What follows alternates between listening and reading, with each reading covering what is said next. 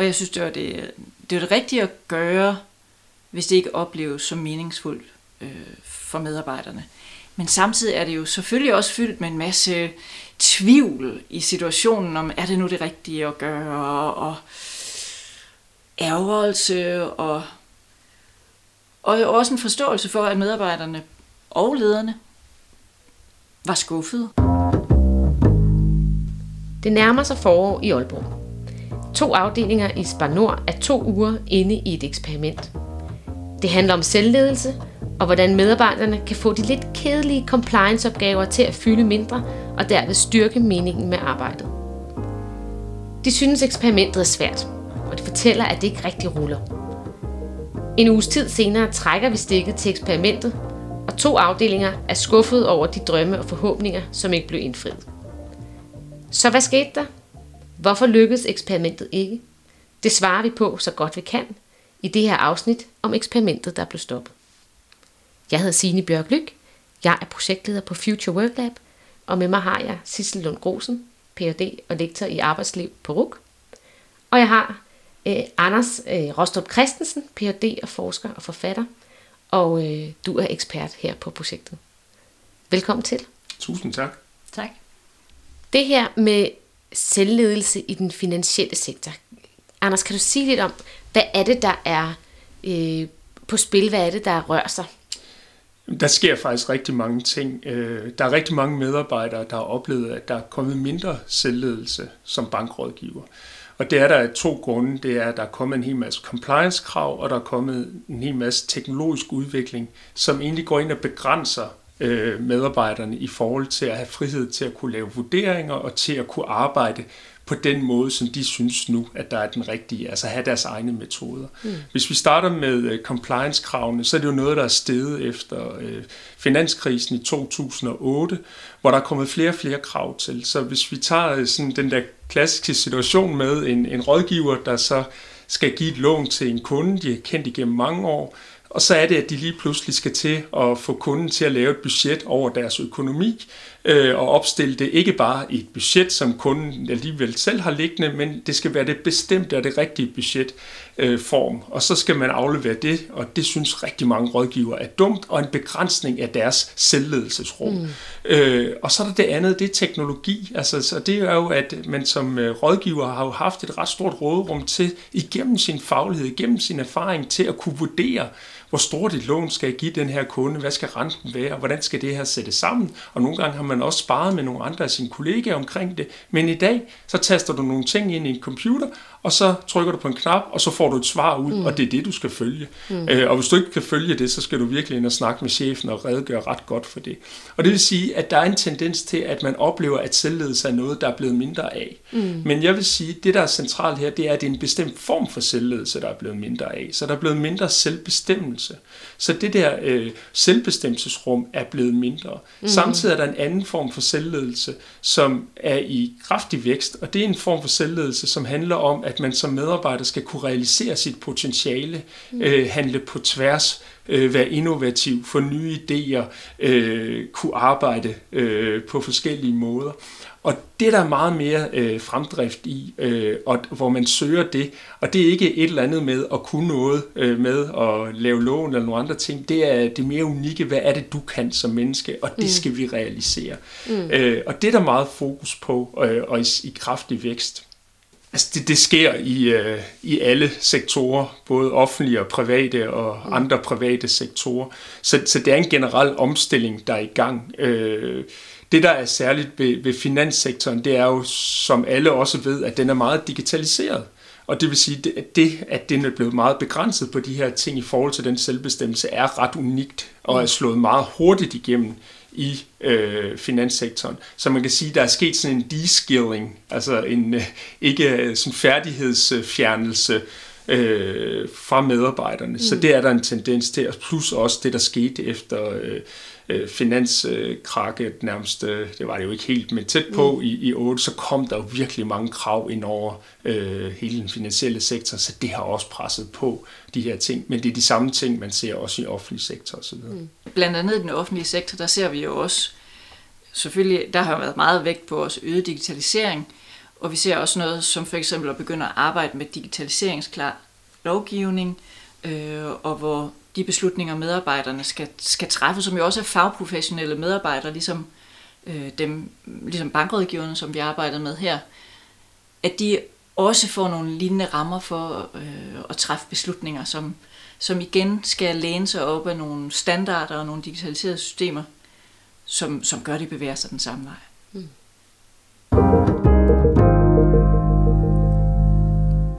Sissel, hvis vi nu vender os øh, om at høre lidt mere om selve eksperimentet, hvordan, hvordan startede det så? Jamen det startede jo med, at øh, vi i Future Work Lab havde en idé om, at øh, vi kunne også godt tænke os at arbejde med selvledelse. Det var noget, vi synes, vi manglede at få bragt i spil øh, i de eksperimenter, vi arbejdede med. Øh, og så bød Spar ind og sagde, at det kunne vi godt tænke os, øh, og nogle afdelinger i Spar der var, havde lyst til at arbejde med det. Og så gik vi så i gang med at lave interviews for at finde ud af, jamen, hvordan er ledere og medarbejderes arbejde, og hvordan spiller det sammen med selvledelse og et behov og nogle muligheder for at kunne arbejde med en eller anden udfordring omkring selvledelse. Så vi interviewede øh, afdelingsledelserne, og så interviewede vi nogle medarbejdere i begge afdelinger, øh, for at høre dem ja, beskrive deres, deres arbejde, og også høre, hvad det var for nogle udfordringer, de oplevede i deres arbejde i forhold til også at have styring og kontrol over det arbejde. Og der kom, der kom i virkeligheden mange forskellige ting op, og ikke nødvendigvis hele tiden så mange overlap mellem, hvad det var, vi hørte fra forskellige medarbejdere. Mm. Så vi gjorde det, at øh, efter vi havde været en runde og havde lyttet os igennem vores øh, interviews, så tog vi simpelthen en runde mere, fordi vi synes, det var vanskeligt rigtig helt at, at næle, hvad det var for en udfordring, vi skulle arbejde med, og hvordan vi skulle mm, bygge et, et eksperiment ud af det. Der var en del tematikker, der var ude at gå, mm. øh, som vi så vendte tilbage også til medarbejderne med. Skal vi gå den ene vej, eller mm. skal vi gå den anden vej? Øh, og hvor vi jo så også havde nogle, nogle bud på, hvordan gør vi så det?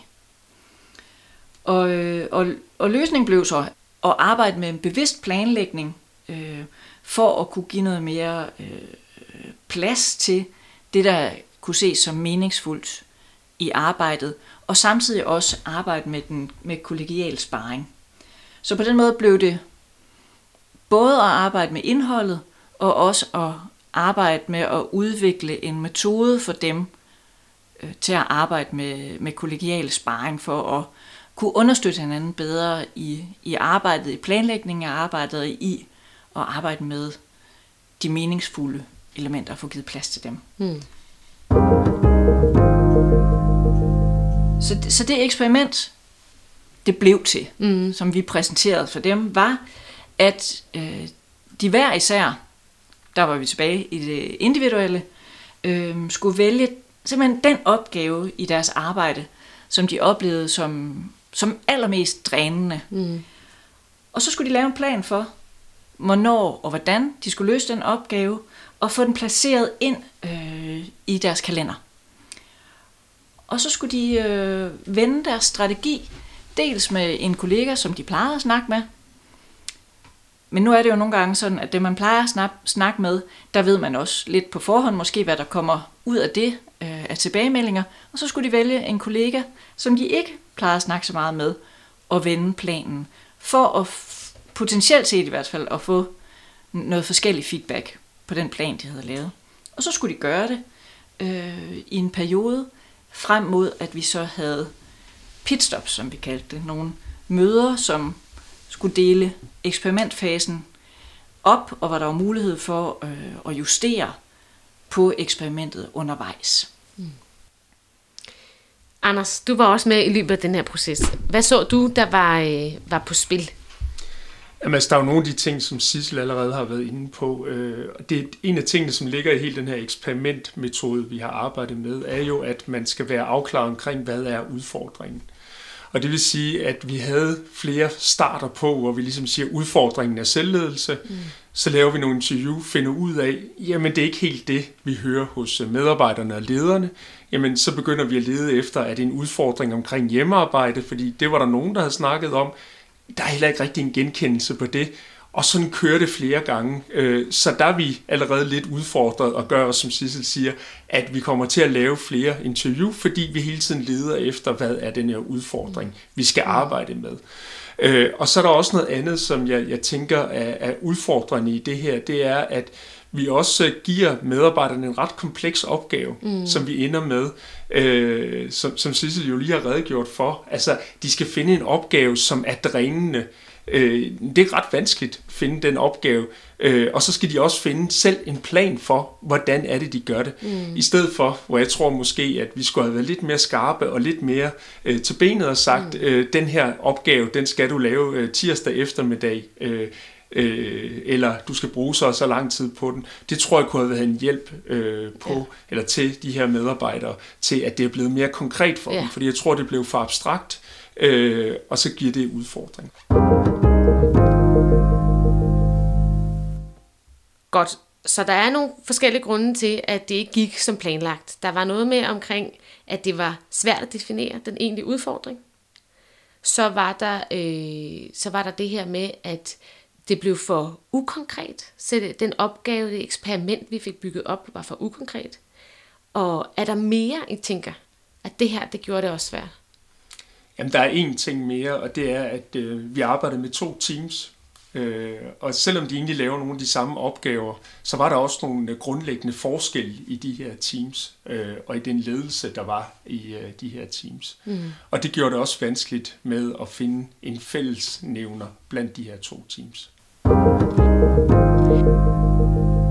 Når vi er rundt og fortæller om det her eksperiment, øh, eller alle eksperimenterne, vi har lavet, så er det faktisk noget af det første folk bider mærke i, og så spørger de, hvorfor øh, stoppede i det der eksperiment. Vil du sige lidt om det? Det, det kan jeg jo prøve. Øhm, altså noget af det, der gjorde, at vi valgte at stoppe eksperimentet, var, at øh, det blev klart for os, at medarbejderne øh, ikke fandt det meningsfuldt, grundlæggende. Øh, de synes ikke, at det rigtigt talt ind i problemer, de oplevede i deres arbejde, øh, og havde vanskeligt ved at finde ud af, hvad det var, de skulle stille op med det eksperiment, som vi havde udformet og sat i gang. Øhm, og nu var en del af ideen med eksperimentet, at det skulle gøre deres arbejde mere meningsfuldt, og bestemt ikke mindre meningsfuldt. Øhm, og så valgte vi at stoppe det, mm. fordi vi jo ikke mente, at man skulle fortsætte med et eksperiment, som de, øh, de medarbejderne oplevede som, som meningsløst, ja. og ikke kunne se ideen i. Ja. På, mange, på nogle måder kan man sige, at det her eksperiment det måske var mere båret, og i bagklogskabens ulideligt klare lys, mm-hmm. også øh, for meget båret af, øh, at der var noget, vi gerne ville eksperimentere med, frem for at der var noget, arbejdspladserne gerne ville eksperimentere med. Fordi øh, vi ville gerne eksperimentere med selvledelse, så det var sådan den overordnede tematik, vi bragte ind i eksperimentet. Og så gjorde vi så det efterfølgende, som vi også gjorde i de andre eksperimenter, at vi interviewede medarbejdere og ledere øh, for at blive klogere på deres arbejde og hvordan de relaterede til, til den tematik. Øh, men det var altså anderledes ved det her eksperiment, at, at den overordnede tematik kom mere fra os, end den kom fra den, dem, og så var der sådan nogen øh, i Spanor, øh, som havde meldt ind på den tematik, mm. og gerne ville prøve at arbejde med det, men jo grundlæggende, som i de andre eksperimenter, uden at vide, hvor det kunne bære hen. Hvordan er det at, øh, at skulle stoppe sådan et her eksperiment? Det er jo på mange måder er det jo frustrerende, selvfølgelig. Fordi vi har skabt nogle forventninger hos øh, en medarbejdergruppe, og vi har gjort et stykke arbejde for at nå frem til en udfordring og øh, et eksperiment, som vi jo ja, har, har gjort vores bedste for. Mm. Øh, og medarbejderne har jo også haft en forventning om, at her skulle ske noget, nyt og spændende og anderledes, og vi laver et eller andet sammen. Og så stopper vi det. Mm. Og jeg synes, det var det, det, var det rigtige at gøre, hvis det ikke opleves som meningsfuldt øh, for medarbejderne. Men samtidig er det jo selvfølgelig også fyldt med en masse tvivl i situationen om, er det nu det rigtige at gøre, og ærgerelse, og, og også en forståelse for, at medarbejderne og lederne var skuffede, men samtidig jo også gav udtryk for, at de, de sådan set også synes, at det var modigt, at vi gjorde det, fordi det oplever man måske ikke så ofte, at når man har nogen inden over en udviklingsprojekt, proces, at de så siger, nej, det går ikke det her. Mm. Vi, vi trækker os. Vi kan ikke, vi kan ikke øh, gennemføre det her på en måde, der er meningsfuld. Jeg kan godt forestille mig, at der er på en eller anden måde noget skam i, at det ikke rigtig øh, lykkes. Øh, det ved jeg ikke, om I, om I mærkede noget til. Jo, det tænker jeg jo. Altså netop fordi man investerer tid og investere sin faglighed i at lave noget, som man prøver at få til at lykkes. Og så når det ikke lykkes, altså, så er der jo også, ah, så, så er man jo ja, på nogle måder kikset med de faglige ambitioner, man havde. Men det betyder jo ikke, at det er forkert at gøre. Mm. Hvad siger altså, du, Anders? Personligt ærger mig over det, fordi at, øh, altså jeg arbejder meget med selvledelse, og med de her to teams, de her afdelinger, så var det helt klart nogle ting omkring selvledelse, også nogle forandringer, de var i gang med omkring selvledelse, og gøre øh, medarbejderne mere selvledende. Øh, medarbejderne skulle overtage flere af de opgaver, der traditionelt set lå hos ledelsen. Så der var en, en, en uddelegering, for eksempel med sparring øh, kollegialt i forhold til forskellige områder. Der var medarbejdere, der var eksperter på forskellige ting. Det var ikke bare noget, der lå hos ledelsen. Øh, så der var mange ting i gang med at gøre dem mere selvledende og gøre, at de tog nogle opgaver. Så det, det var ærgerligt, at vi ikke kom ind og fik fat i det, og det kan mm. sådan sådan øh, fagligt ærge mig meget.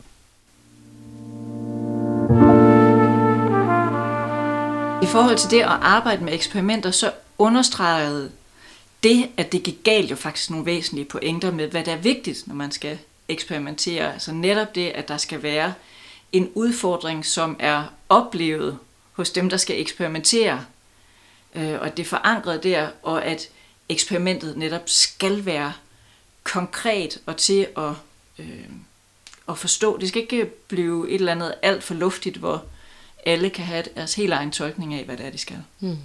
En pointe, jeg også synes, der er central her, det er, at når man går ind og arbejder med selvledelse, så er selvledelse jo ikke bare, at medarbejderne leder sig selv. Mm. Det er også i høj grad ledelse. Øh, og det er også noget af det, der vanskeligt gør øh, et eksperiment af den her type, fordi at man så bevæger sig ind i noget, hvor det ikke kun handler om, kun i godsøjne, at ændre på nogle strukturer, men også at skulle ændre på nogle personer. Øh, og det vil sige, det synes jeg er vanskeligt at arbejde med den tilgang i øh, et eksperimentkoncept. Øh, det kræver i hvert fald også en, øh, en tættere sparring med ledelse for at kunne få det til at lykkes. Mm. Tusind tak, fordi I delte øh, historien om det her eksperiment, der ikke gik helt efter planen.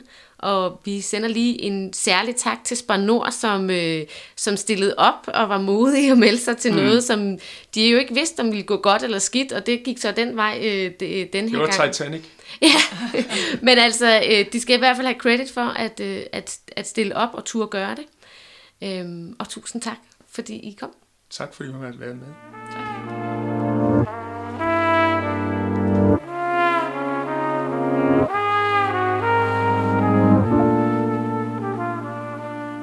Future Work Lab er et projekt, der har til formål at skabe ny viden og nye redskaber til at styrke den mentale sundhed i fremtidens digitale arbejdsliv. Projektet er skabt af Finansforbundet, Forsikringsforbundet og Finanssektorens Arbejdsgiverforening og er sponsoreret af Vellivforeningen. Du kan hente mere viden og redskaber på projektets hjemmeside futureworklab.dk.